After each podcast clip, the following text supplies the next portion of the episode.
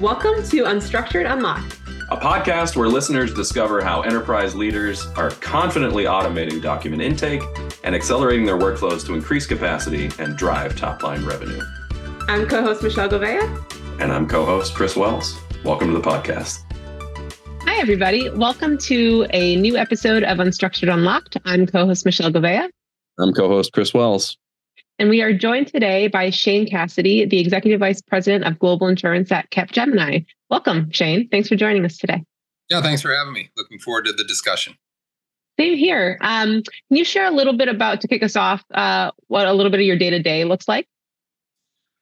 Uh, yeah, great question. I think my day to day is probably, if I'm lucky, it's you know 50% internal and 50% external. Um, you know the we were just talking, Chris and I, about the market before we got started, and and it's actually quite busy, um, even with some of the challenges that are out there. So a lot of what we're doing, you know, so I spend my day on kind of thinking proactively around our customers and their biggest challenges, and trying to focus on what sort of solutions can we be putting out there that can help them address the challenges that they're facing, which are real, right? They're board level challenges that they're all dealing with, especially going into a new year and budgets are being created. So we spend a lot of time on that with our strategic customers, and the rest of the time is you know just evolving my own business and making sure that you know we've got the people in the right places. We do a lot of uh, people enablement and training because the nature of the market is changing so fast. The solutions are changing. Our even our partnerships are evolving. So there's a lot of that, and then you know obviously I got to do the mundane day to day operational stuff that. Uh, is is not at all exciting, but part of the job. Got to pay bills though.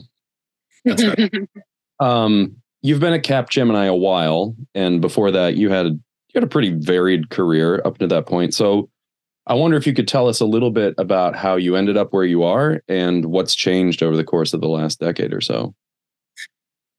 Yeah, uh, probably like most people in insurance and technology and consulting, you know, certainly wasn't in my plan when I started. I started with Anheuser-Busch Brewery, and then I made the very obvious switch from selling beer to moving into IT and, and, uh, and insurance.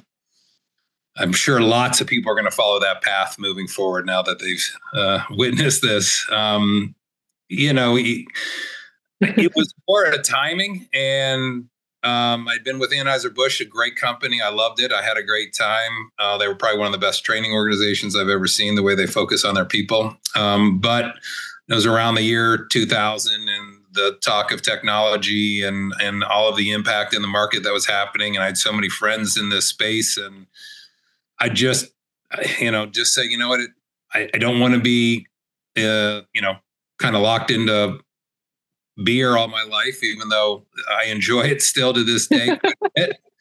um, and it seemed like that was where the market was was heading, and um, I wanted to be a part of a, a, part of it. Obviously, it wasn't you know the very beginning, but that was a big time uh, in this space.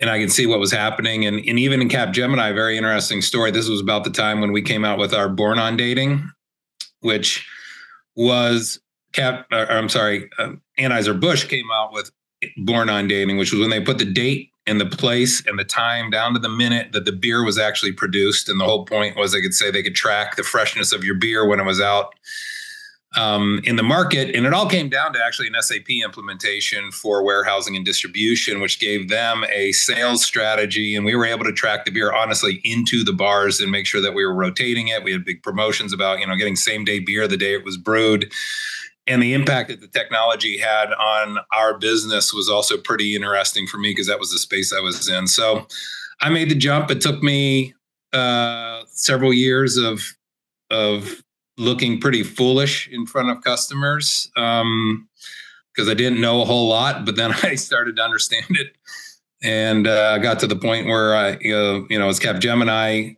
um, we decided to verticalize back in 2007, and I jumped on the chance to work with some people I really respected in insurance. I felt they had a great strategy, and we were small at the point. and since then we've become one of the powerhouses in the industry. Yeah, absolutely. And I, as you were talking about the dot com era, I, I feel like you're foreshadowing some of the discussion to come. But I, I'm withholding. I'm not going to jump right to it just yet. We should talk about insurance a bit. Very good. Yeah, it's probably a good idea. We don't want to get too all of the fun stuff right away. well, when you started off with beer, I mean, I don't know if insurance is a, good follower of that, but I I, I do wonder, um, Shane. This may be like an out out there question. I don't know. Um, maybe we end up cutting it from the episode. um, but from from your experiences at Anheuser Busch to what the conversations and the challenges that uh, your insurance clients are facing now. Any any synergies or similarities, like commonalities that pull through that you're just like that? That's just a common challenge, regardless of your industry, that everyone is always trying to solve. Yeah, well, I think you know business is business uh, is the one thing I've learned. Um, running a smart, intelligent, profitable business is is got a lot of similarities, regardless of what you're trying to do you know, Anheuser-Busch was a well-oiled machine. Um, they used data at that point better than most in the industry, and you could see the value of the data. We talked about born on dating and the importance of being able to track that bottle of beer.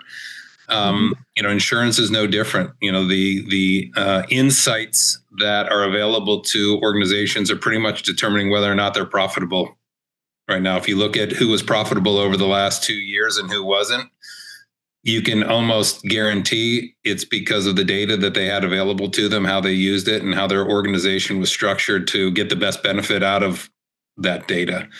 And those that were used insights, but also were agile to, you know, to to agile enough to use those insights to determine how they place their investments, won the day. They did good. I mean, there are there are P&C companies that had low 80s combined ratios and there's some that had 130 combined ratios. So to me that that is pretty standard. I think you know they they taught us a lot at Anheuser-Busch and in just that you got to find out what's really important to people and they usually are looking for one of you know four things. They're looking for price they're looking for service they're looking for relationship and they're looking for outcomes. And to me, those things still sit true no matter what industry we're in. That's what my customers are looking for from me. They're looking for some combination of that. And finding the magic equation is pretty important. And they're doing the same to all their vendors and their partners and, and even their products. So, yeah, I, I, I believe, you know, we always say my, I, I'm looking for people with strong business acumen, number one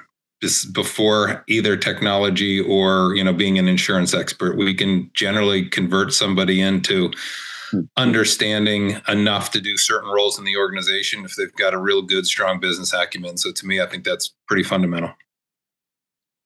I i like those four categories. Could i get you just to repeat them once for our, for our listeners?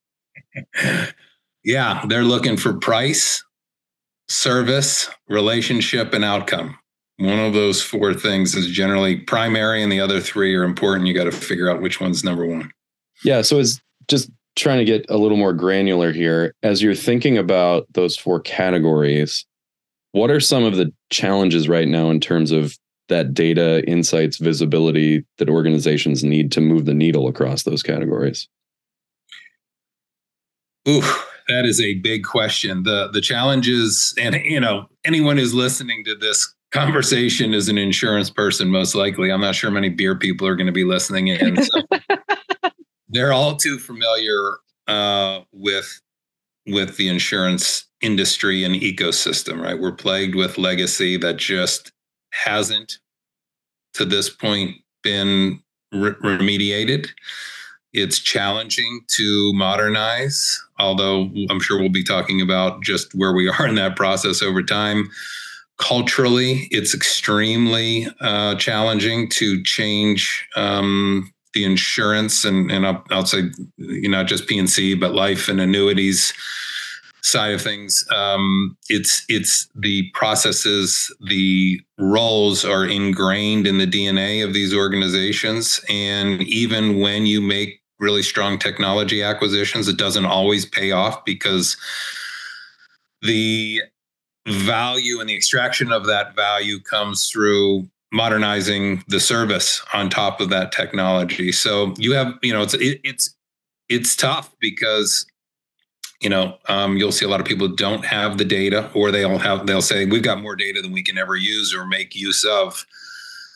And a lot of that is you know culturally or they they're not they don't have the right operating model in place just yet to figure out how to extract that value for their own purposes. Now it's not universal. There's certainly successes out there but um, there's a lot of challenges. I'll, I'll tell you one of the big learnings that the industry probably saw was coming out of covid right? The covid market changed every everybody's opinion or thinking of what do they need to offer in that market to who through what channels that you know for what reasons.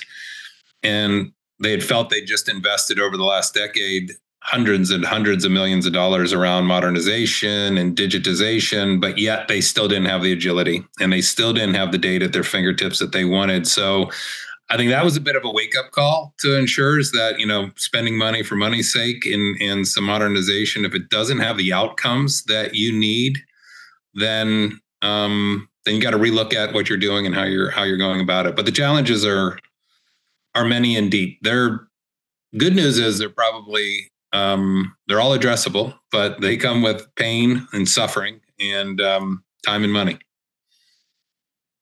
On on on that, Shane, um, I think would welcome your thoughts on this, but uh, my assumption is that uh, the outcome, the desired outcome, a lot of times can be impacted by the partnership choices, the vendors, the, what is available as in terms of uh, capabilities and and offering. So um, when when you're working with your clients and and they they come to you and say this is what we're looking to solve for, whether it's price, you know, service, relationship, outcome, um, how do you go about helping them uh, refine the scope for the types of partnerships that they they should be seeking, and then ultimately help guide them in a direction that um, gets them to that desired outcome?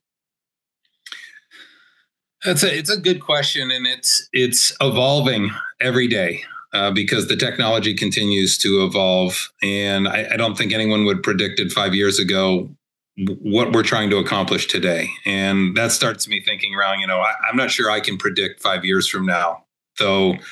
There's plenty of programs we're involved in that are 10 year programs. Mm. And so, you know, I have been, we've been trying to advise our, our customers around agility and building for flexibility over time because what we do know is access to data, availability of data, new tooling, integration capabilities are all accelerating at such a pace that what you want to be able to do is take care of it. I think, you know, tools like Guidewire and, and Duck Creek and others have brought in the ability to have a very modern, flexible core system that is resilient and um, and and does the core process core processing in the cloud gives you what you need. So now the question is, how do we we build around that for those capabilities? Um, you know, and there's other technologies out there, and there's some that are are good and some that are getting better. But there there is now, you know, no question that you can have a very reliable modern core which gives you the foundation, I think, to build from and develop those capabilities. A lot of the work and a lot of our P&C customers, especially, have um, have modernized their core platforms or in the process of modernization, and uh, those are very tough programs, and they rely re- require a lot of fortitude because it's about staying focused on the outcome. Very much, uh, they can become technology software installations after six to nine months when they really are about delivering that outcome. So helping our customers stay focused on the value realization throughout. Why are we doing this from the beginning and trying to help remind them of that and keep them on track uh, in working with them is um, is something we spend spend a lot of energy on, and and it it pays off in the end when when we're able to to meet those demands that they're they were looking to solve. Yeah, on that topic of value realization, what's the breakdown in terms of level of effort for you all between the tech piece of it and then the people piece of it, right? Retraining folks, changing workflows, optimizing how people do their jobs. Yeah. I would say way too small on the second piece right now, okay. way more on the technology side. Um, you know, all these transformations are more ecosystem plays and leveraging a, a broad set of tools on top of the core. Uh, your tool being one of them. Um, the focus we've been and has been one of my mantras is we need to move towards that second component far more consistently and and you know it's tougher to get customers to understand to invest in that um, from the get go. And uh, so it, it hasn't been, but I think again, COVID has helped open some eyes around the value of that. So we push for what we call VRO, Value Realization Office, in every one of our deals, which isn't change management. Change management is you know software, setting up software, teaching you how to use it. Value realization is roles, responsibility, operating model, extracting the value of that technology after implementation or you know as you're executing. Absolutely. So Shane, um, that's a recurring theme is that the the people side of of you know the change management the new tools all of that uh, is something that's a bit undervalued or not focused on as it should be. Um, as you think about uh, you know the way the way the industry is changing right now what in particular are the hardest parts for folks um, as they adapt to new processes and new systems well, it's definitely just people and behavior. You know, people are uncomfortable with change. I, don't know how else to say it. Um, you can offer them a platform that provides um, opportunity to make their lives a little easier. You know, we've been focused on moving the underwriter from an operational underwriter to a sales underwriter for decades. I've been having the conversation around underwriting workbenches and installing technology. Yet you still see certain underwriters get back to doing operations and they're in the back office when people want them selling. So, you know, I think that's part of it. The other part of it I hear now, and you're, you know, I know we'll get to things like Gen AI, but you people worry about their jobs, and there's a lot of people out there that think that their jobs are going to go away once the technology is there because the technology is there to remove, you know, all of those things that uh, are wastes of energy and time and can be done in an automatic way, which consumes a lot of people's work hours these days. And the, so there's a pushback even before these programs start on technology change, let alone the process change. And, you know, not everybody is a salesperson. That's one thing insurers should know, right? Just because somebody's an underwriter doesn't mean that their ability to interact with, you know, brokers and agents is consistent just because they have the technology. So, um, you know, you're going to have to start hiring different types of people for different types of roles than we probably historically have had. You know, the role of a claims adjuster, the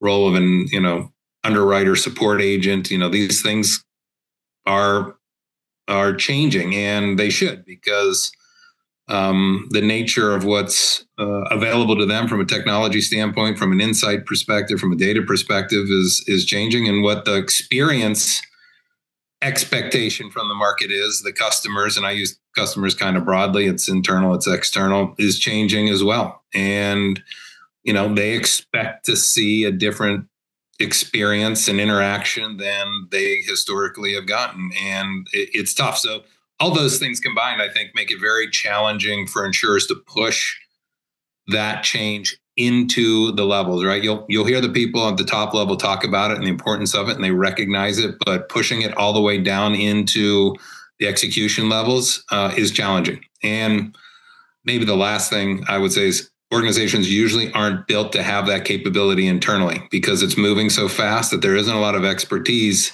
around role modification support and and and looking at the org structure and how it should evolve as the technology changes.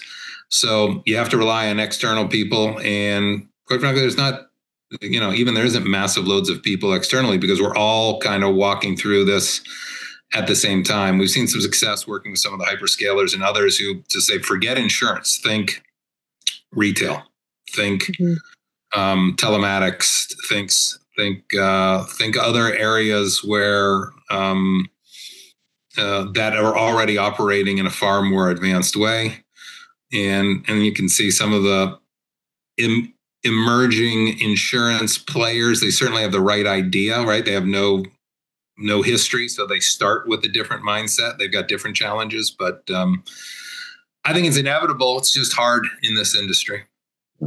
Well, and it's not a one size fits all, right? Like even within an insurance carrier, different lines of of of insurance are going to be at different points in their uh, digital transformation, availability of data sets, the ab- the ability to make those data driven decisions or automate just based on what's available. And so you can't. It's not a blanket, uh, you know, fix where one day everyone can just uh, you know snap a finger and it's it's the new way. It, it takes time and it's iterative to get to that that end state. Um, oh, it well, it there's no end state. That's what I would say. Is, and we used to start saying, you know, change is not a destination. It's it's your it's your new lifestyle, right? It is just that you have to be comfortable in an ever changing environment. And we haven't even got to the point where we're just at the change piece yet. So um, yes, I, I would I would wholly agree. There, the cape, you know, the like a large organization, mid-sized organization, even a small organization, it's going to be rolled out over time those changes based on priorities and investment in the market and everything else but that attitude that is once it's changed it's not you know it's not now that's the new 40 next 40 years of your life. It should be this is the starting point of our transformation. Yeah. That raises a question for me. You talked about how there were competing priorities earlier um, and all of them if acted upon had varying levels of pain to accomplish. Like what's from where you sit what are the top three on the hit list of you know transformative processes to accomplish what are the top three target areas yeah that's a that's a good question not sure if i've ever thought about it like that um you know you can look at it from a pure uh, combined ratio and where's the biggest areas uh, to address. And I think different companies have different challenges that they need to focus on. But I would say um, the first thing is is probably building a uh, the foundational ecosystem. I'm not just talking about core insurance, but one of which that can grow with you for the next 30 years um, the next 20 years, next 30 years, or however that may be. And um, and so that's probably number one. I think underwriting is is a massive target for us right now in the market. I don't go anywhere where we're not talking about underwriting. You can see the winners. You know, we're out there forcing adverse selection on the losers over the last couple of years, picking off all the right risk and pushing all the bad risk at the wrong prices out to the competition. So you know that you know either delivering really profitable underwriting or pushing adverse selection and then you know it's hard to ignore claims ever ignore claims just because it's such a large portion of of where the money is spent. I think um those are probably the the, the three big areas. Um and i you know the first one to me ties to we're in a lot of cost optimization but it's really about modernizing your organization right sizing your uh, ecosystem so that you're not overspending on something that is restrictive in your ability to grow or change. And uh, so that's that's become a, a pretty hot topic for us. Okay. All right. Then the other side of the coin same three but rank them in terms of pain. Ooh. Uh, I'd say number one is the most painful, the one, you know, modernizing the ecosystem because it's just so complex. Um, I would say probably claims is claims might be number two. I think claims and you know underwriting. You know, there's things you can do on the underwriting side. We've got great underwriters out there in a lot of organizations, and sometimes they can use some simple capabilities and they can really have uh, a big impact. I think claims because it's it's more of a like a just a, it's such a big process uh, and it's standard fully standardized really across these organizations it's a little bit more effort to move them and looking for um, areas you can synchronize and get you know kind of values from the you know scale like building at scale claims modernization we've got some customers that are trying to go from you know 15% touchless to 75% touchless. That sounds huge, but what we're finding out, number one, it's hard. It's hard to do, but it is having, if done right, it actually has a significant uplift on your customer sat scores because you're taking away the challenges that your policyholders had going through a claims and making their life easier. And it's a lot of outbound communication and, and all kinds of things that can actually decrease your cost while driving up um, satisfaction, which you know to me is like the holy grail. If you can, uh, there's one more, and you can do it while lowering your cost. You know, all three of those things generally happen, right? Because it's cheaper to automate. You got a happier customer. You know, it's it's um, but it's those are big big efforts generally. Absolutely. Do you feel like for underwriting and, and claims in particular, or either one, whichever one you want you want to answer, do you feel like the stack, the tool stack, has sort of started to settle down, or is it still a pretty volatile space? No, I think it's. I think the tools are available um, right now. I mean, I think tools like Indico and and the ability to, you know, we had this thing. What did we do? It was called uh, cognitive document processing that we had built oh. like six years ago, which essentially was on the claim side, and people, you know, all of the you'd get mail or you'd get emails or you get all kinds of things, and you know, we were able to to to just automate out the stuff that should be automated. Like you know, there would be something like a lawsuit, and uh, a, a mail came in that was a uh, predicting a lawsuit, but they wouldn't open that for 14 days because they couldn't get to. And by that time, all right, suit is on, and we realized, you know, you could salvage you know half of your legal fees if you would just open scan and route that to your internal legal legal department wow. you know the minute it came in which isn't you know we're not talking this isn't crazy far-fetched technology either. This is you know pretty standard. I mean there was some um, you know handwriting analysis and convert the data stuff that was pretty cool and not at the level that is out there even with you guys today but um so as I look at it, you know, there's, there's not like there's a technology excuse of why we can't do things. If oh, you yeah, ask, sure. Other than budget, budget, yep, budget and the cost of adoption, which budget. often falls. Then adoption is yeah is the is the fun one. I was actually with the chief transformation officer of um, Indico yesterday. That in In, in, Encova. Encova. You're familiar with them? I've heard the name. I don't. I don't know them well. They're they were motorist out okay. of Columbus. Yeah. they started their transformation in 2015 and said 130 year old company, and I'll give them all the credit in the world. They said, and no, not my customer. And they said we are going to greenfield our business. We're going to rebuild from the ground up. And this year they will have gone from 27 policy systems to two. and they have a new and they rebranded. They you know they they just killed motor. I mean they just started a new company. And wow. It's it's an amazing story and like you want to talk about fortitude, like the the guts it takes to to make that oh, call, oh, execute yeah. it um, and it worked and it paid off. That's a great story. Yeah. So Shane, uh, I wanted to ask you as you were talking about where we are and sort of the landscape and the ecosystems. Do you feel like specifically for claims and underwriting, do you feel like the tool stack has started to sort of settle down, or is that is that still pretty volatile?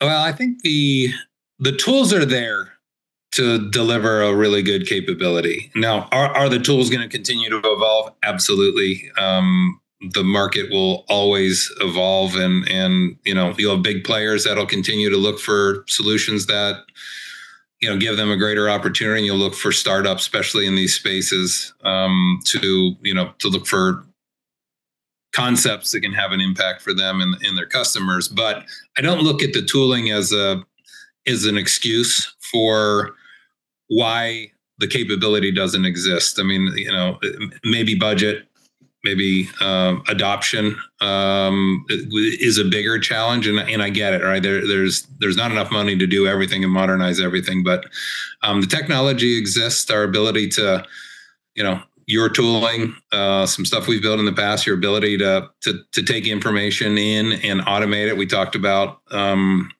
one of our customers who's going from 15%. Their their goal is to go from 15% touchless to 75% touchless claims, while improving their customer satisfaction. And if you think about um, that, it's you know it, it hits it hits so hard at at success because you're hitting three things. You're hitting you know um, the automation side of things, so simplification. You're looking at you know your customer stats going up, and oh by the way, it's reducing your costs and generally reduce your cost of both IT if you're able to shut things off, and you should be focused on shutting things off, as well as the people side of things. And um, so, so we're able to do that today, and and um, you know some of that is in the end then is just a commitment that that's what we are going to do. It scares a lot of people in the beginning again about my our jobs or can we automate out like our you know we're known for our touch and our care but customers want early often information around their claim that can be done without the intervention of a of of a human being and that can be done in a way that uh, makes customer very happy and they're getting those answers before they need to ask for them and believe me that's not where people want the communication the, you know the live communication and so I think the technology exists. Will it evolve? Absolutely, unquestionably. But does it exist today? And is it kind of does it feel like it's it's um, standard? I don't, I don't know about standardizing, but it's it's um, I think it's well understood at this point. Okay. Well, Shane, I uh, I was just ask a question. I um, would it'd be interesting to get your thoughts on this because obviously with any um, automation or, or business you know uh, goal there's usually a technology component right i think um, what we've been seeing and it sounds like what what you're alluding to in the conversations you've had with your customers is this this goal of having technology be be the core of making those those changes right? Of of going from 15 to 75% touches for improving that you know that customer score. I think for it, it's still going on um, but for a little while i feel like the the industry was going towards a product solution to solve some of those things right? With parametric insurance coming out like the whole goal of that right was to automate those claims payouts was to make it touchless was to take the decision any decision point away and say if x then y right? And so i'm just curious is are parametric solutions still at the forefront of some of those those strategies that you're seeing or is it completely shifted to um, like a, a tech stack change um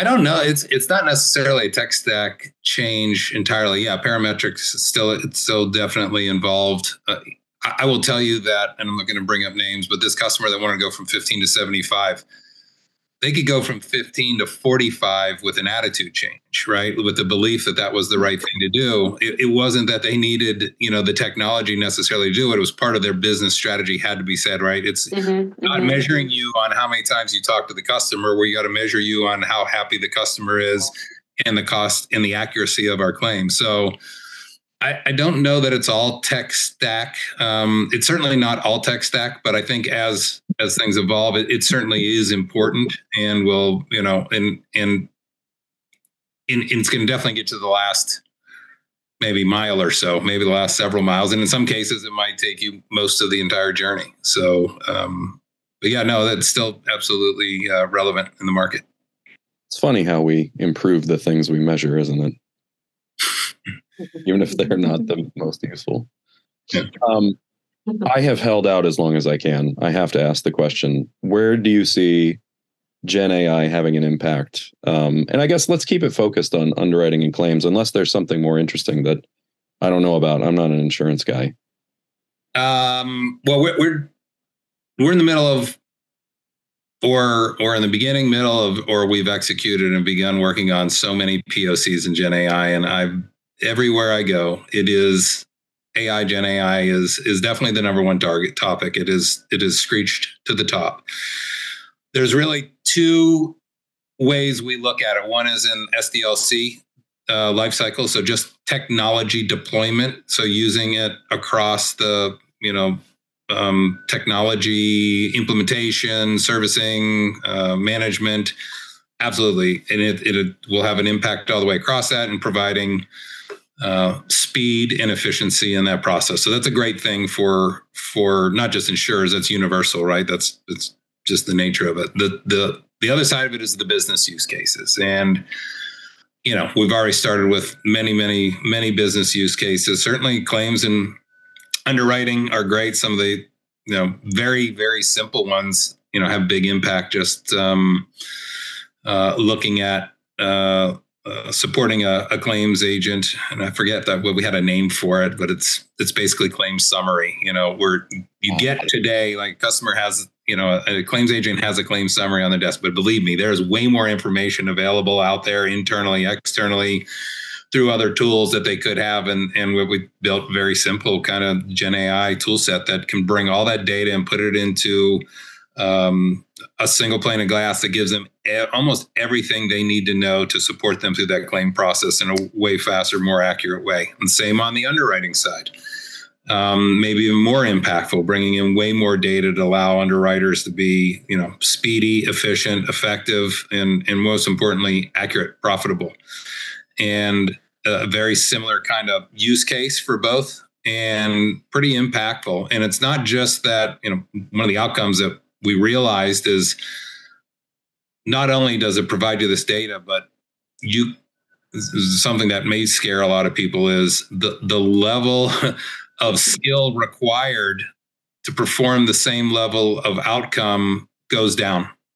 So you you know instead of having a 20 year expert, um, you could have a five year person perform at the same level as a 20 year expert by using these summary capabilities as an example. And what we're seeing is, you know, my expectation is it's pervasive. It's going to be into every component of the entire life cycle, um, the policy life cycle from start to finish, most likely. And customers are just going to have to, to me, it's more importantly build Gen AI level muscle in the organization so that they can leverage it and get the best out of it as opposed to you know picking off use case after use case. They're they're everywhere um obviously but it's you know it's still early days. So we're we're we're seeing you know kind of really cool outcomes even though you know we're we're probably and i don't think anyone's too far ahead of us. So it's you know you're in the early days of of of POC results and now people looking for funding going into next year to start putting all of this into action. One one more question on that thought. Um, so you don't need the 20 years of experience to do the job anymore, at least maybe not in the majority of cases of doing the job. Is that 20 years of experience required to build an adequate Gen AI solution? Um, I think uh, to, yeah, certainly not the tech, technical solution, but the, yeah, yeah, yeah. uh, but likely definitely not in, in, helping define and and and and get to the right solution. Yes, um, it is helpful to have them uh, as part of the team, absolutely, because they understand.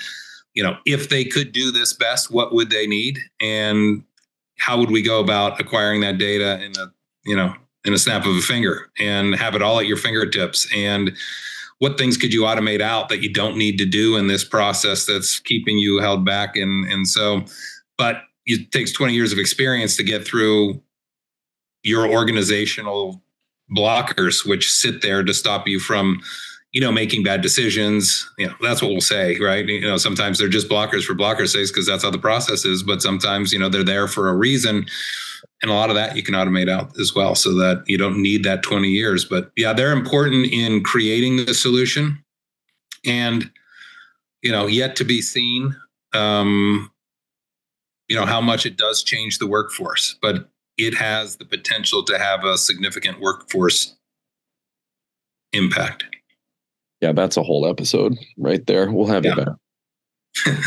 On on on on that thread um Shane, the the I guess the blockers there or the people that know the process, know know have the insights on why decisions are made.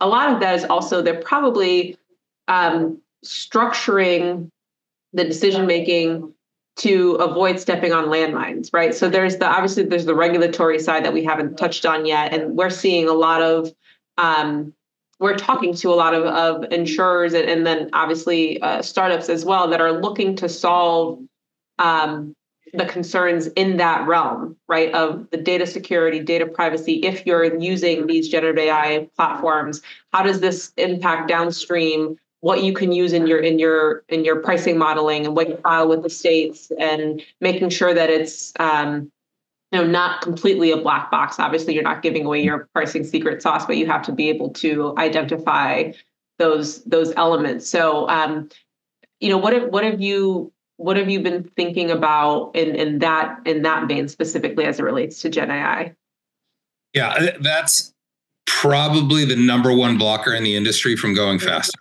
um, it is a shared concern by everybody, and rightfully so, down to my own legal, who has an interest in every contract, regardless how small it is when it comes to Gen AI. Right? They are they are deep into it to make sure we are not saying anything. Now, the interesting part about it is there there really isn't a regulatory requirement yet.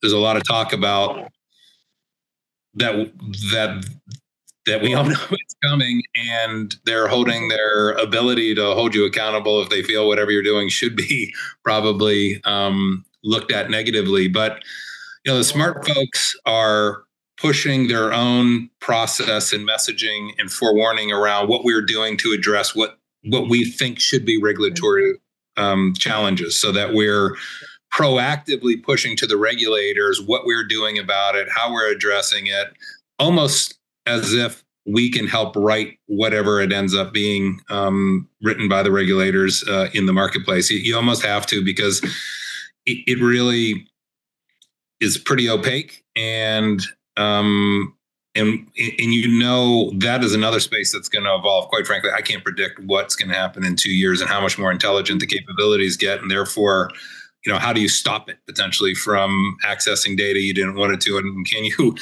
would you even know which which you didn't know. Exactly. Exactly. And so um, that that's going to be an interesting space but you're you're absolutely right. That is that is a conversation every time we talk about it. And you know we're coming up with strategies to to try and preempt the challenges but to a degree you're you're you don't know how how how accurate you're going to be just yet but you can kind of feel um, that something's coming. So yeah it's it's uh that that that, that I wish I could predict. God, I wish I had a little bit of a time machine to go out a couple of years. Yeah, well, I, that's a question we can't ask you now. We usually ask, "What's your outlook for the next five to ten years?" I guess we'll avoid. No, no crystal ball for Shane. yeah.